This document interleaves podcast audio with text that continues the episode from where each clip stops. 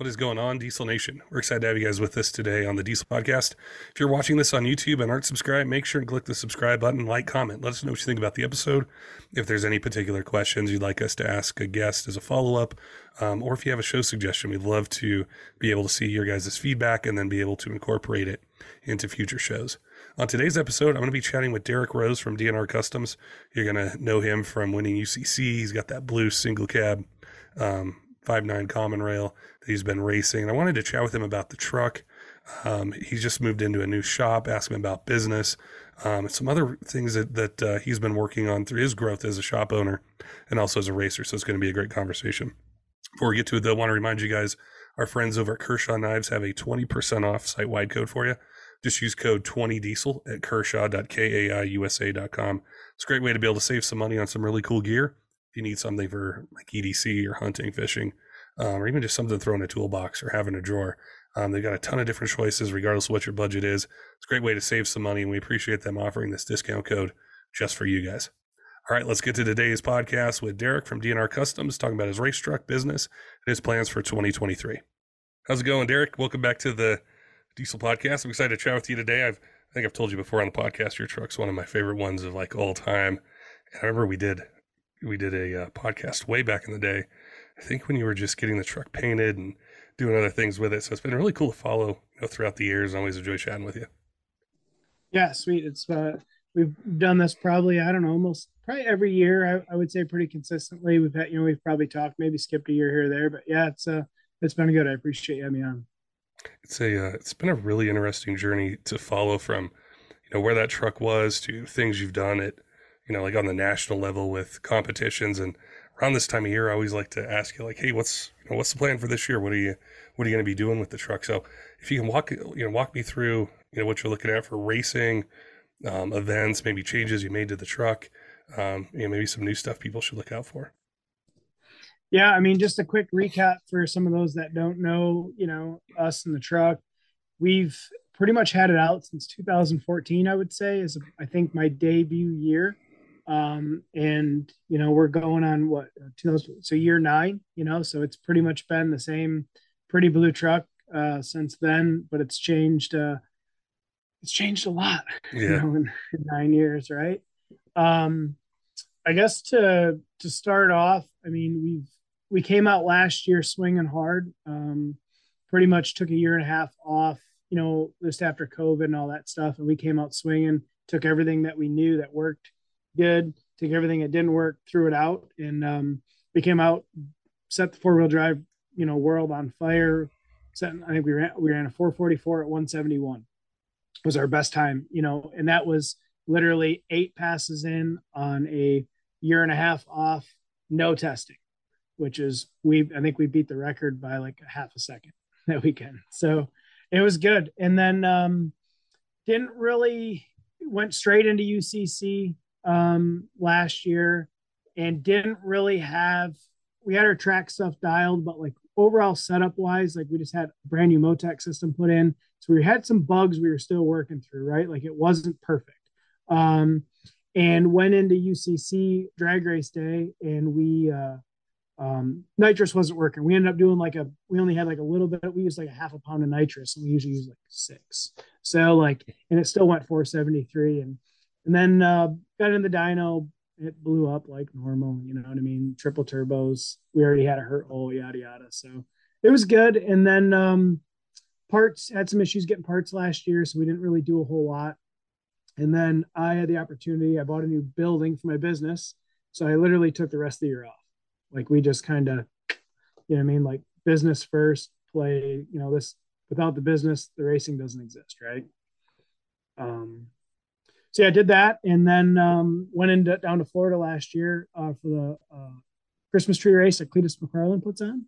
So we did that real quick, and had a good time. Went pretty much backed up our times from what we did. We were off by like a couple hundredths, and had a good time. Ended up breaking the front end, steering rack kind of broke. So that was kind of my choice to, coming into this year, making some changes to the truck, where we put a 9-inch front axle in front. So I still had the American axle, the AM 9 1/4, that's been under that truck since the day we started racing it. Took that out, and been building a 9 1/4 the past couple months. Just hard to get parts. Like that's, you know, like there's only a handful of guys that have that axle under their truck, and every one of them is kind of a different configuration. So fellow racer Austin Deusch kind of helped me source most of the parts and took care of, you know, because he just did the exact same thing last winter. And I'm not going to lie, I kind of pressed the easy button and let him get me a lot of the parts, because I just, with the shop, I don't have time to chase this stuff every day. So, and I'm about 90% done with it, I would say. I'm just waiting on my my hub bearings to show up, and I can pretty much finish the fabrication side of that. So that's probably the only change in new shocks. We're doing new shocks and shock travel sensors for the year. That's about the only changes that we're making coming in off of what worked last year. With the different front end, was there a particular reason why you wanted to switch it? Was anything going on with the old one? Maybe just too much power, or what was the main reason for wanting to go to the new setup? I would say my main reason was the track width of the truck. So we're always a bit wide. So I could, when I built, mainly we did the front end back in 2017 in the wheels, like with factory knuckles, you can only suck the wheels in so tight before they hit the knuckles. So it still gives you like a 2.5 inch on the outside of the fenders. So it's just really wide. So what I was finding, the back end, you know, we're always trying to get, you know, the groove is tight on the track. So it's kind of wide when we go diesel racing. It just seems a bit wider because we're racing against other trucks that have similar track width. But when we go to like a car event, the groove's a lot narrower. So when we're running on the outside of the groove, we're in the loose stuff. We're just right on the edge of traction. So, and that's what I struggled with down in Florida a bit, finding the track wasn't good and a real tight groove got in, and we were pretty much like outside it, you know, and I fought traction. Safety is one of them. So trying to get the truck a bit narrower in the front if we had to drive into the wall, getting it a little bit tighter. So that way, like, we get more body and try to get some frame into it or something into it instead of the wheel hitting the wall and rolling up. And then weight, I would say, you know, because it gets pretty expensive when you start counting pounds at where the truck's at. So, but we should lose, I don't know yet, but I'm guessing 150 to 200 pounds off the truck, which was already pretty light. Yeah, that's about it. Well, those seem like some big benefits to it. Yeah. And you, before the podcast, we were chatting a little bit, and you had mentioned some local things and focusing on that a bit this year. And I wanted to ask you about that side of it, and you know, why it's important and what it's going to allow you to do, not just as a racer, but then also, you know, as a shop owner, as a business owner, to be able to reach these guys that are either, you know, right around you in one of the surrounding towns, or maybe, you know, a neighboring state or something like that, where they could, you know, you showcase what you can do, they could take their truck in and be able to get some work done, or maybe they want to build a race truck. Yeah. I would say like the focus, you know, up until like the past, I've kind of had in my mind the past year or so, but we just always seem to find ourselves traveling to an event, you know, to where other diesels are, to go racing around the same group core of guys, you know, and honestly, it's a small, tight group. Like we're talking 150 to 300 guys at most, right? And it's the same pretty much core group, so, which is good. Like we help, you know, when we go to those events, it's obviously promoting our sponsors, promoting the people's products that we use, you know, in the industry, like as a whole. But what I've really feel that I've lacked, you know, we haven't really done much local stuff, events. You know, I used to go run around, go do a sled pull, take my shop truck to a sled pull, go here, go there. We used to host events. We had some dyno events early on for like 3 or 4 years running. So we just haven't done any of that. And I've been kind of getting some feedback from locally, like, man, we want to see the truck. We want to see this. We want to see that. And, you know, you're never around. And I'm like, I know. So now, you know, present day diesel's $4.50 a gallon. It costs a lot to leave. It costs a lot of money to leave the shop for a day. So my main focus, I would say, is to hit, you know, we're going to try to hit mostly ODSS events. There's only 5 of them, I think, this year. And then try to find some no prep racing. I would say just south of the Michigan border, like there's quite a bit, like at Ohio, Indiana, there's some pretty good local events. And then we have, you know, Michigan has a pretty banging drag scene. Like there's a lot of fast stuff that comes out of here. So we have three good tracks, I would say, within a 3-hour radius from my shop. We have three really good tracks. So my plan is to just kind of like show up, here's the truck, and, maybe do a grudge. We might not fit a class, but even if we go make a pass or two, like that thing is an attention. It's a detention getter, right? So especially the speed it runs, and it's pretty. So that's kind of my focus. Everyone's pulling the truck with the diesel, and just try to really focus on advertising locally to just do a little bit more for our business, which in turn is going to do a bit more for, all the guys that help us out on the track and, the people that we buy product from. And I just never really kind of missed the boat, which I don't want to veer off course, but I feel like the success we had in racing, we were just so busy. I didn't have my back end of the business set up right to like have our website to turn into that mail order company, or, a lot of the companies that were, install shops like myself or repair shops, they kind of branched off. They all make products now, and kind of missed the boat on that. Kind of kicked myself a little bit there, but so I just want to focus a little bit more on what we're really good at. And that's, I feel, running a shop. The performance side has went away. We do a lot more repair, a lot of transmissions, things like that, and just with good electrical diag. So just want to focus on, what we're good at, and let people know around, that around us, that we're here, and make that happen. I get a lot of questions from people who are either, there's actually a bunch of them that I've thought to ask you on this episode. But one of them, I think, would come from somebody who's just opened a shop. They're maybe leasing some space or bought it. They're, maybe a year or two in, and they think of, how can I get attention for what I can do? And a race truck's a great way to showcase that. And I wanted to ask you more about what you just said with the growth is, you went out there, like that podcast we did maybe 5 or 6 years ago, from that to winning UCC to, I've seen videos of the tire when you were on the dyno, like all over Instagram and Facebook and everywhere. So you got that popularity, you got that, that recognition, but then also your core is the repair shop, the diag, the doing the things that, keep the lights on, and you've been successful at to get a new building. What kind of advice would you give somebody that's in that point of, they're kind of struggling, like, how do I get my name out there or my product or showcase my talents, but then also stay on top of the office, the mechanics, the business itself? Loaded question. Man, I don't have all the answers. Like I actually get some messages here and there from guys like, hey, cause they see us posting some, new photos of our shop, and like, it's nice, right? I put all my eggs in one basket, and, like here we got it. Like I got that big shop. We got that big overhead. We got that big nut we got to pay every month, right? We got it. Like we have to do so much work just to pay bills, and it's tough. And I don't know if building a race truck is the answer. That's for damn sure. Although it did well for me. We spent a ton of money, but we built a lot of relationships with a lot of really good people in the industry. And with those people, I tell you, we learned a lot. Like we broke a lot of stuff, and the reason why some of the tuning and some of the products and some of the stuff is where it is today is because of me and a lot of other guys just doing things wrong, breaking stuff, like doing it the wrong way to figure out the right way.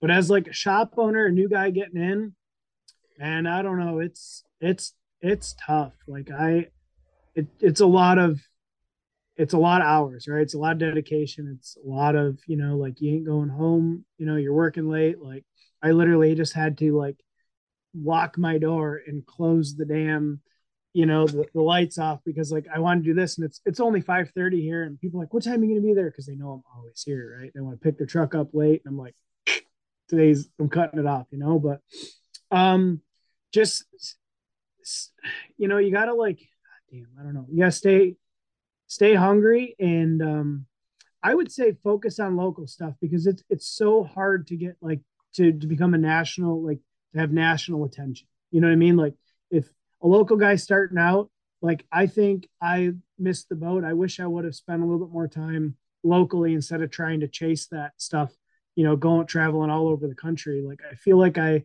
like I'd maybe be doing a little bit better if I would have done more stuff locally, like what my plan is moving forward, or have, you know, you set up that infrastructure to be able to, you know, I look at like Firepunk, like I look up to those guys. They're my buddies, and Levon's got it going on. You know, he started out super small and they got 20 plus employees, you know, but he has such a wide, you know, they do a ton of shipping. You know what I mean? Like I would say our truck shop is right on par with theirs. We might even do more than them as far as truck shop goes, but they, you know, they kill it on, you know, they ship everything, you know, they are a national brand where we're not. I never really set that up, which I'm okay with it now. You know, I like to, you know, keep things in-house, keep kind of control of what's leaving and coming in and out of the shop, and keep really good, you know, quality control. I would say that's where we're probably one of the best things. If I could give some advice to somebody, is QC.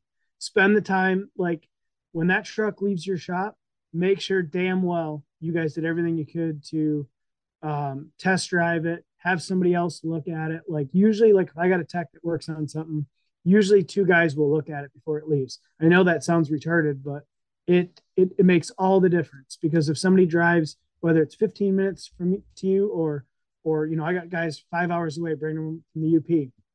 We test drive them a lot. We make sure they're good.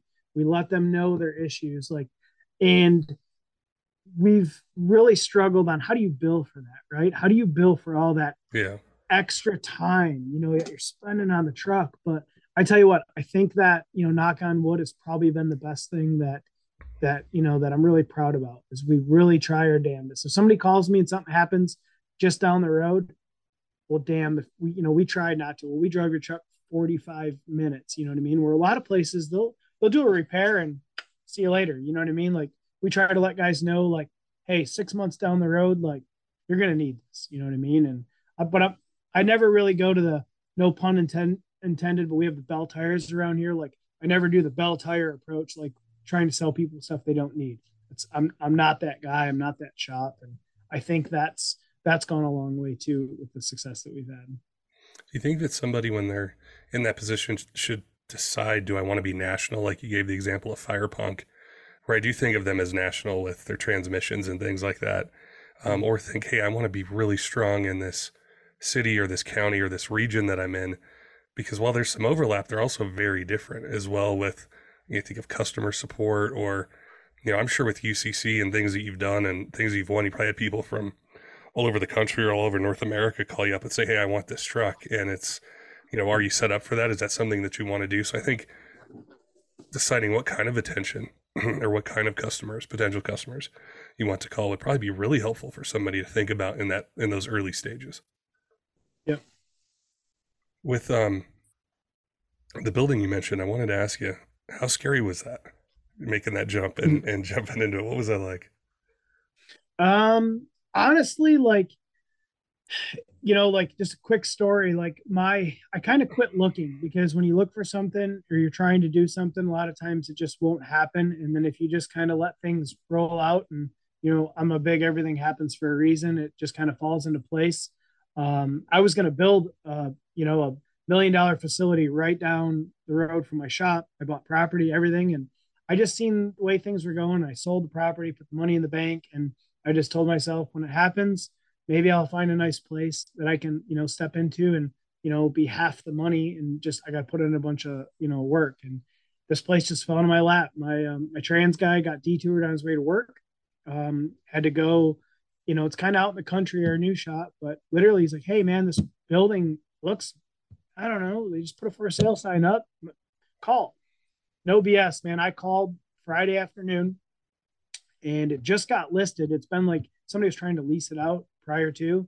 And the realtor's like, yeah, I'm like, hey, I want to come look at it. You know what I mean? It's priced good. It seems like it's priced cheap. Like, you know, it's 20,000 square foot building on 6 acres. Like, sure, I'll come, you know, like, and, yeah, like looked at it me and my dad went to lunch went to breakfast, and we were coming out here to look at it anyway. Realtor calls me, hey, I can meet you there in a half hour. You want to, I'm like, well, I was already on my way there anyway to go look at the place, you know, do a walk around. And he's like, perfect. So he got us in, me and my dad looked at it for probably about 3 hours. Like we were all over this thing, and I'm just like I can't find nothing wrong. you know, because I come from a construction background. Like I did concrete for 13 years. So like I have a pretty good understanding of, you know, like just foundations and things like that. And so does he. He's been doing it his whole life. And I'm like, man, the block's in perfect shape. Like, you know, concrete's got some cracks and whatever, but like foundation wise, like I can't find nothing wrong other than somebody let this place go. And like, it's like a damn jungle around it. Like I'm telling you, it was bad. So anyway, I put an offer in on Monday. Like I was ready to roll. And we went back and forth a little bit, litigated, and he accepted on a Thursday. So like, that's how fast it happened. And I literally, I gave him a pretty healthy downstroke. I'm like, I'm buying this place, whether the bank lets me or I have to beg, borrow, and steal. Like I just had it. And then from that point on, dude, I went deer in the headlights. I went all in. And I made it happen. Like I got the keys July 4th weekend. My wife made me go on vacation. We actually went to Tony Burkhart's place and we camped out up there for the weekend on the water, and I got the keys of this place. Right. And I'm like, God damn it, I could be doing some work, you know? So she's like, nope, you're taking 2 days off. I'm like, all right, it's fine. So we did that. And so I got the keys, but I didn't own it yet. So I gave him a huge downstroke. I'm like, I'm buying it. Like, I don't care what the bank says, because it's going to take us, you know, it takes 2 months to close a deal, right? For commercial real estate. So I just told the owner, and the guy, like, I don't know, he must've really liked me. I said, I'm buying it, but it's going to take some time. Can I start doing some stuff outside? I want to clean it up. So literally I just brought my skid steer here, brush hog. And I just started making this place like look nice, you know, all the way around. The owner comes to me a week later, week and a half, like the second weekend I was here. Cause he's some rich dude from California, like super nice guy. He's like, he comes, you know, walking up to me, and I'm like, oh shit. You know what I mean? He goes, wow, I just can't believe this place. I should raise the price. You know what I mean? This, that, and the other. Like, no, you already signed the deal. So anyway, like I went full bore. Like I went to my shop every morning where the guys were, got them going. And I would come here at like about 2:00 every day and work till dark. And I went all in, and it took me from pretty much July 4th weekend. We moved in October, third week of October, and spent every dime I had, I'm going to put half to get in here. And I'm still a little, you know, I'm sore, but I don't know. I got a vision, and I think it's, you know, I'm hoping it's all going to work out, but I laid it all on the line. So I'm here.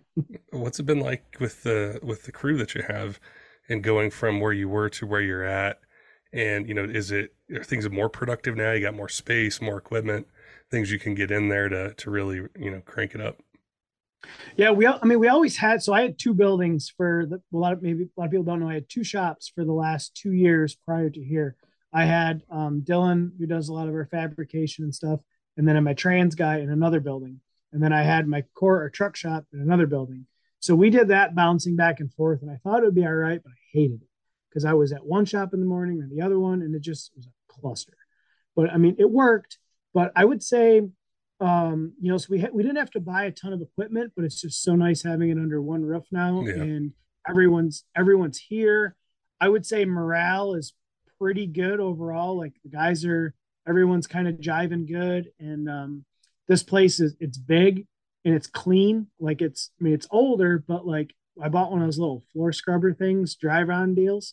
Like you get a Home Depot, and we just love it. Like I got my motto is we got a dustless facility. Like I try to like, cause it's just cleaner out. I don't know, like it's just cleaner out here. So like, we're able to like, you know, we run that thing around usually a couple times a week, and it's just nice. So like, you know, everyone's not on top of each other. You know, we went from a 5,000 square foot building, only 4,000 truck shop, to working out of 15,000 right now. So like, we got a lot of room, and, you know, went from getting 4 trucks in the shop tight to, I don't know, man, we can fill like 15 or 20 in here. Like we're all over the place.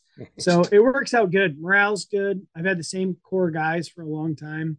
And you know, I would say overall, I brought in a buddy of mine's helping me do like business coaching. So I brought in a guy to help me study the back end of the business process with the guys. Just a lot more business stuff. Because like a lot of, going back to maybe your previous thing, a lot of us diesel guys start a business. We're not business people. We like working on trucks and, you know, fixing things, getting our hands dirty. I'm a shop rat. I'd rather be out in the shop. I'd rather be welding. I'd rather be doing anything other than sitting in this office. But unfortunately, you get to the point, I'm the best person, I feel, in the office to be able to like handle tech calls. I'm really good at selling jobs, being familiar, talking to the customers. Like, I'm really good at it. I'm also really good at the shop too. So it's tough, but what I'm not good at is, you know, money, business things, like balancing stuff. So like, I got a guy that's helping me out, and I tell you what, and I kind of put him in charge. Like, it was like my best friend. So like, I put him in charge of like, and now like my guys really like it. I feel like, you know, like, dude, this guy's in charge. You guys listen to him. I'm kind of doing what he says too. And I think we've only had it in play for the past 3 months. I know it doesn't sound like a lot, but it's making a huge difference. Like, our numbers are looking better. We got goals now, just all this different shit that I would never look at before, we're looking at. And now it's really sweet. I've heard that from a lot of different guys, like Dynamite Diesel, Randy Reyes mentioned it. I did a podcast with him, is during that growth, being able to kind of step back from managing everything and having people in place to be able to handle different departments or filter things, so you could focus on the bigger either goals or topics or changes or things that you really want to focus on, and you know how important that is. You know, I was thinking, I got a question from a listener recently and I thought, you know, Derek would be a great guy to ask. Is somebody in the Midwest, I'm not sure exactly where they're at, but they were looking at a higher mileage 6.7 Cummins to pick up. And, you know, kind of depending on the region of the country, there's some different things that people face with, you know, the salt on the road and rust and things like that. But when somebody either brings a truck to you, say it's got 150, 200, you know, 250,000 miles on a 6.7 Cummins, what are some things that you guys look for, or that you would advise somebody, hey, check these things out, or be prepared to invest some money in these maintenance items or in these upgrades that you're going to need for reliability? Like, what goes wrong with them once they get 10 years and 200,000 miles on them?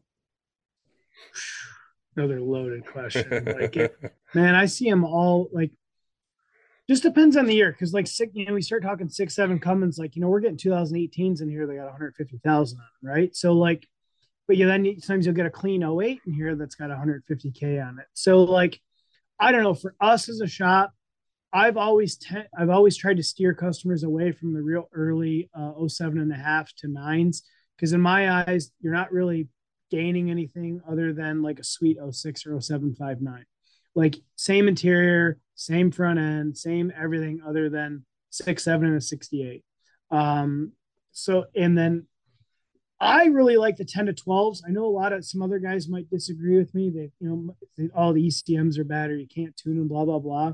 I like them. It gives you the 4th gen, you know, gives you that newer interior, different body style. Pretty much same front end, other than they went to like, you know, the 1550 style U-joints, you know, in the front axles, which are a little bit better, but still the same crappy front end from 2003. So you don't really start getting anything sweet till like 2014, but then you get into all these other list of, well, now I got this, you know, more modern fancy truck that's got all these other modules on it, all this BS stuff to go wrong. So like we're fighting one right now, it's got a Parktronics issue, and the damn shifter thing isn't communicating with this other module, and it's just a pain in the ass.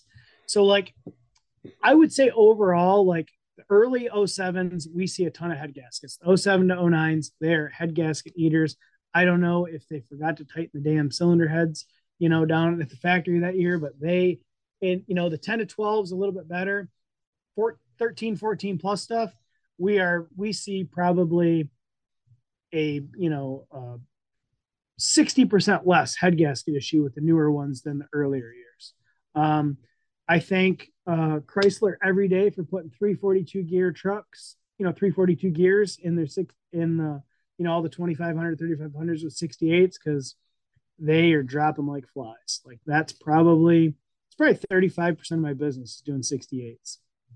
So there's that to consider. There's just not one issue. Like, you know, The newer trucks, way better front end. They're almost as good as a Ford, like drivetrain, not as good. I'd say Ford's got, you know, the best drivetrain front ends. You don't really have to touch them, put some hub bearings. Dodges, you know, they definitely upgraded the steering. You know, there really isn't just one issue. You know, the newer trucks have better front ends. The older ones, crappy front end. You can replace them, but you're going to need to do ball joints every 100,000 miles. You know what I'm saying? Are the emission systems more reliable on the newer ones? And if so, what year range would you say that they are versus like the horror stories we've heard about the 07.5 to 09s and all the issues? 19, like, I don't want to jump the gun, but the 19 and up stuff, it's really good. Like we're not like, you're not too bad. That 13 to 18 window, you know, you're chasing sensors. And unfortunately, you know, for what a lot of us have done in the past, not so much now, is you made it fall off because you're just chasing stuff, and then you end up being the dealer. They get pissed off at you, but you can't really do that anymore. So the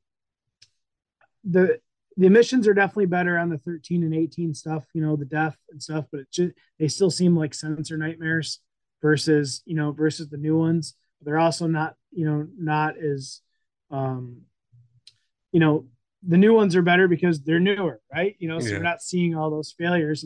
We haven't had to do a ton of diag on the 19 and up stuff yet. So I'm sure it's coming, you know, like we've got really good with that, but you know, the 10 to 12s and those 7, 8, like there's no depth. They just plug up. There's really no fixing. There's no fixing that issue other than, you know, what guys would do in the past, what we've all done in the past. And a lot of them are done. So, you know, thank God I don't have to, you know, we can just fix the truck. Right. So a lot of the stuff that comes in here, I would say, you know, unfortunately it's probably 80%. Like we rarely get a bone stocker in anymore. You know, we're talking brand new customers, never seen them before. And I don't know, they got it, you know, it's just been done. So luckily we don't have to deal with that stuff too much, you know, on the older ones anymore. 'Cause it's, you know, not there. Let's say for somebody with a newer one where they don't want to run into those issues, what's a good maintenance schedule or a way to drive the truck or just to be able to, you know, prevent that kind of clogged DPF issue. And then you got to source a new DPF from, you know, the dealership or something like that. Yeah, just driving them, you know, putting actual miles on them, you know, not extended idle intervals. Like you can't just let the thing sit there and, you know, or, you know, if your wife's just, you know, taking it uptown to get groceries, you know, a couple times a week, like they like to be driven. They like heat running through the system. They like a trailer behind them. They, you know, you have to drive them. You can't sit there and, you know, I got a lot of guys in here that are, you know, construction guys or managers or what have you. And, you know, they're sitting in their truck all day, you know, writing, doing laptop stuff, and they just leave the darn things idle all day. Like we'll check some of the idle hours on some of the like 6, 7 Fords that come in here, you know, and we're like, this guy's got, you know what I mean? Like, holy cow. But it's, yeah, just driving them. You know, I would say like the best trucks that we get in here are my hotshot guys that are driving these things. You know, they got 500,000 miles on them. But I tell you what, those things, like, they're in good shape. The emission systems work good because they're getting used. They're not getting, you know what I mean? Like, they don't have excessive soot accumulation. They just, you know, they're driven every day and they don't shut them off. And that's kind of the ones that we see a lot less issues with. You mentioned on the transmission side, which I know it's a huge part of any 6.7 Cummins conversation, you know, that pops up. What kind of solutions do you recommend for people with, I wouldn't say like the street or the racing side of it, but the guys who are towing every day, they might have a tune on it. You know, some upgrades here and there, maybe high 4, low 500 horsepower range. What kind of built transmission option or setup do those guys need?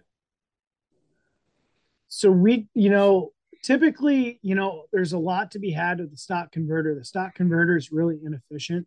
It creates a lot of heat. Like there's really not a lot there. It works okay until what I feel, you start putting a load behind it, and you just don't like, you're just like, come on, you know? So like a really good torque converter goes a long way, a little bit lower stall. Some of the lot better fluid coupling is going to move your trailer from stoplight to stoplight faster in an unlocked state. Like that goes a long way, but like with a 68, it's a snowball effect. As soon as you want to upgrade your torque converter, something a little bit more aggressive, you know, like it's going to lock up a little bit better. It's going to couple fluid better. Well, then you have this input shaft that likes to say, you know, F you if the converter catches just right. And then, you know, then it destroys the pump. So that's why, like, you know, when customers are shopping for 68s, like there's really no like cheap one, because like I want to sell my customer, you know, a good transmission that he's going to be happy with. So I got to put a good torque converter in it, right? Well, a good torque converter requires a good billet input shaft. Well, then we have the problem with the stock flex plates, you know, like everyone knows those are an issue on a Cummins. And we get so many guys in here that like their flex plates balloon out, you know, it takes out the back cover, you know, where they were at another shop, they put a good converter in it, didn't do the flex plate converter, you know, or flex plate balloons out or cracks and breaks. So like, it's just, it's a snowball effect of like, listen, this, I know it costs $8,500 or $9,000 installed, but you know, I can get you 6,000 or 65, but you're going to miss out like on all this other good stuff. You know what I mean? And that's, I think that's the good key to a 68 is just having like, you know, you just do good parts, and then you either have, if the truck has, if it's tuned or whatever, have the proper calibration, or at least have a good module on there that is getting, you know, the correct line pressure, and, you know, keep the thing out of overdrive, because a lot of them are 342 gear trucks. So like, and they lug. If they have a crappy shift strategy, the trucks really like to lug a lot. So like it's low throttle input, high torque, and you have lower line pressure, you know, at that, you know, that low RPM, low boost, if, you know, depending on how your line pressure is ramped, and well, then it fries overdrives, you know, cause they're lugging so bad. So there's a lot that goes into those things. Has re-gearing them started to become something that's more popular, people ask you for, like getting away from the 342s, going to something, you know, a little bit more aggressive to not just tow, but also the daily driving part of it and the acceleration part?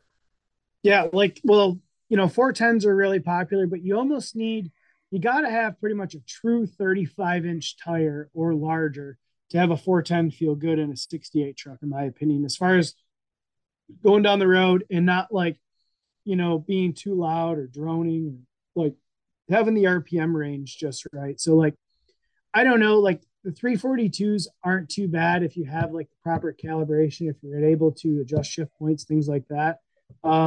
It's just hard. It's a hard nut for a customer to swallow if they're going to pay $8,500 for a trans and then another $3,000 for gearing.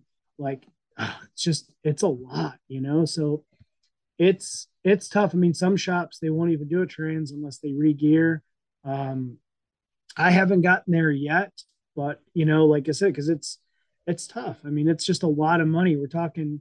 I mean, it's just a lot of money. So like, you just have to, you know, I try to talk to every customer, explain them the different scenarios, what I would suggest, and then kind of let them, you know, like I would say we're probably in that 30% range where a guy's like, I want to gear it. I'm like, all right, let's do it. I mean, I've even done quite a few just 373s. I know it sounds dumb, but going from a 342 to a 373 even makes quite a bit of a difference. If we're just talking, you know, stock 32.5-inch tires, like even 373s makes a big difference. Like we did a 19, and these are pretty much stock trucks. We did a 19 last week, put our 68 in it, stage 3, 410 gears.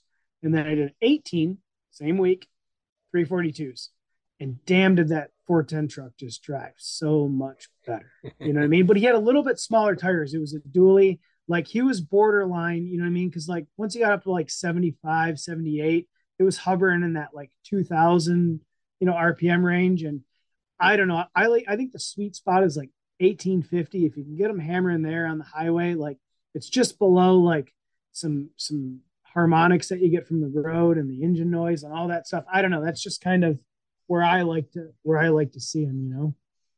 Yeah. It's one of those hard things where you think about the money involved in a transmission and then gearing, and you think, you know, if I walked into a shop and like, okay, it's going to be 11 to 12 grand for this. And then you think, okay, now what if I was doing compound turbos and a dual CP3 setup and all these other cool things I can look at? Okay, 11 to 12. All right. I can kind of see, you know, it's more exciting to do it. You know, it's something you can, you know, chat about with your friends. But once you get into the, you know, the transmission and the gearing, it's tough, but it's also so crucial because you feel it no matter what you're doing. You're doing 2 miles an hour, 75.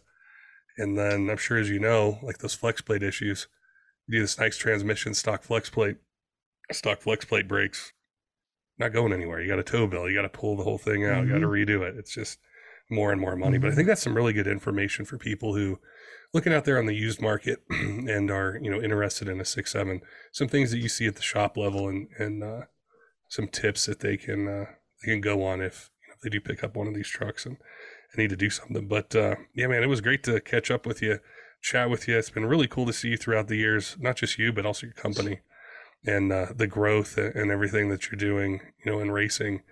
And like I said, that blue truck's one of my favorite ones that we've ever chatted about on the podcast, one I've ever seen. So I don't know, like I got a long way to go because like I still remember sitting, you know, at TS watching, you know, Seth's old truck, you know, the second gen, the Shy truck. Like that's what got me into it. I was like, man, one day I want to be like, I could be as fast as that thing, you know? So like that truck, I feel like is like the iconic truck that maybe got a lot of people going.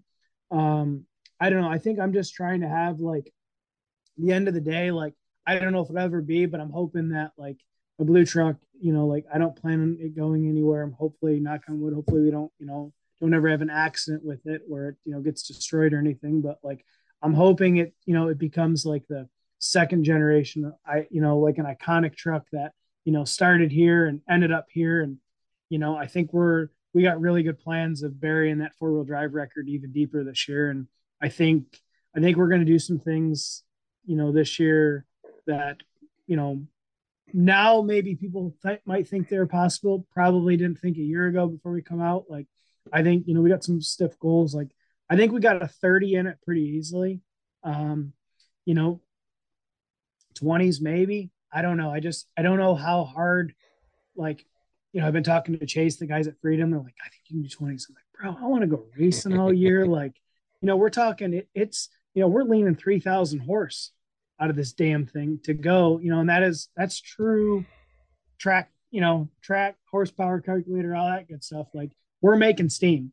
And I don't like, yeah, I want to prove, but I really don't know if I have anything to prove other than like, I just want to go racing. Like we're at the point now, I just want to make the truck better.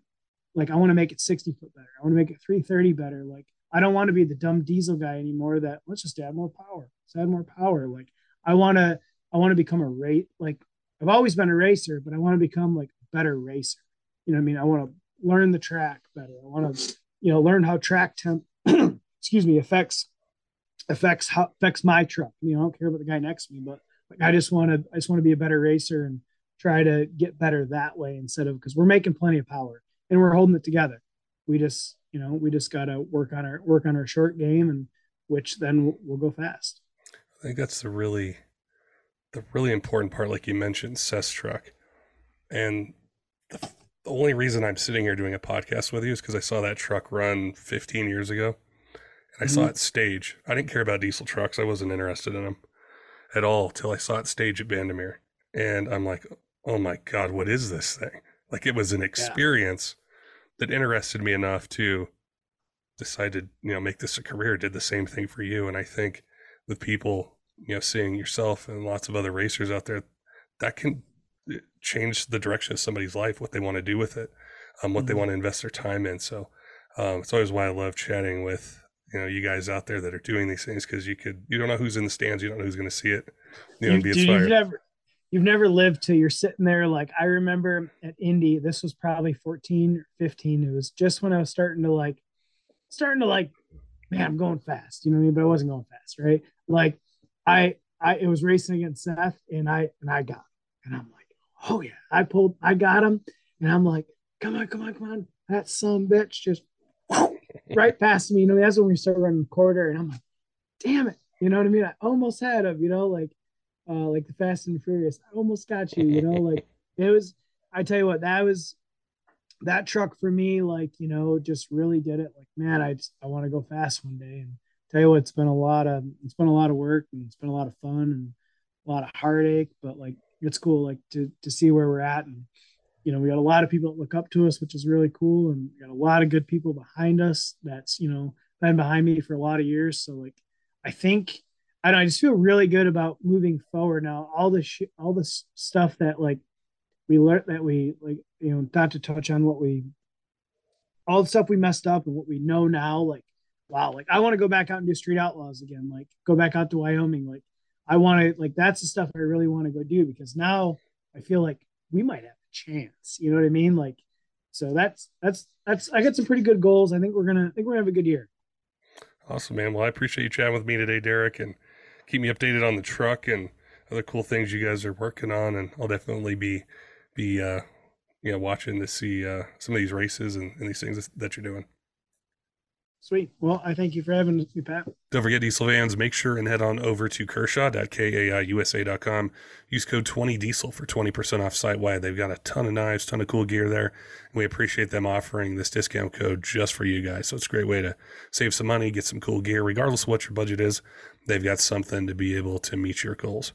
Also want to give a shout-out to some of our Patreon supporters, Tyler Lowen of 23 Diesel, John, Joe, J. Cole. We appreciate all of our Patreon supporters, all of you on our Discord, YouTube, podcast apps, TikTok, Instagram, Facebook. You guys keep us going with your questions, your comments, letting us know what you want to hear and who you want to hear from. And we'd love to be able to deliver that to you.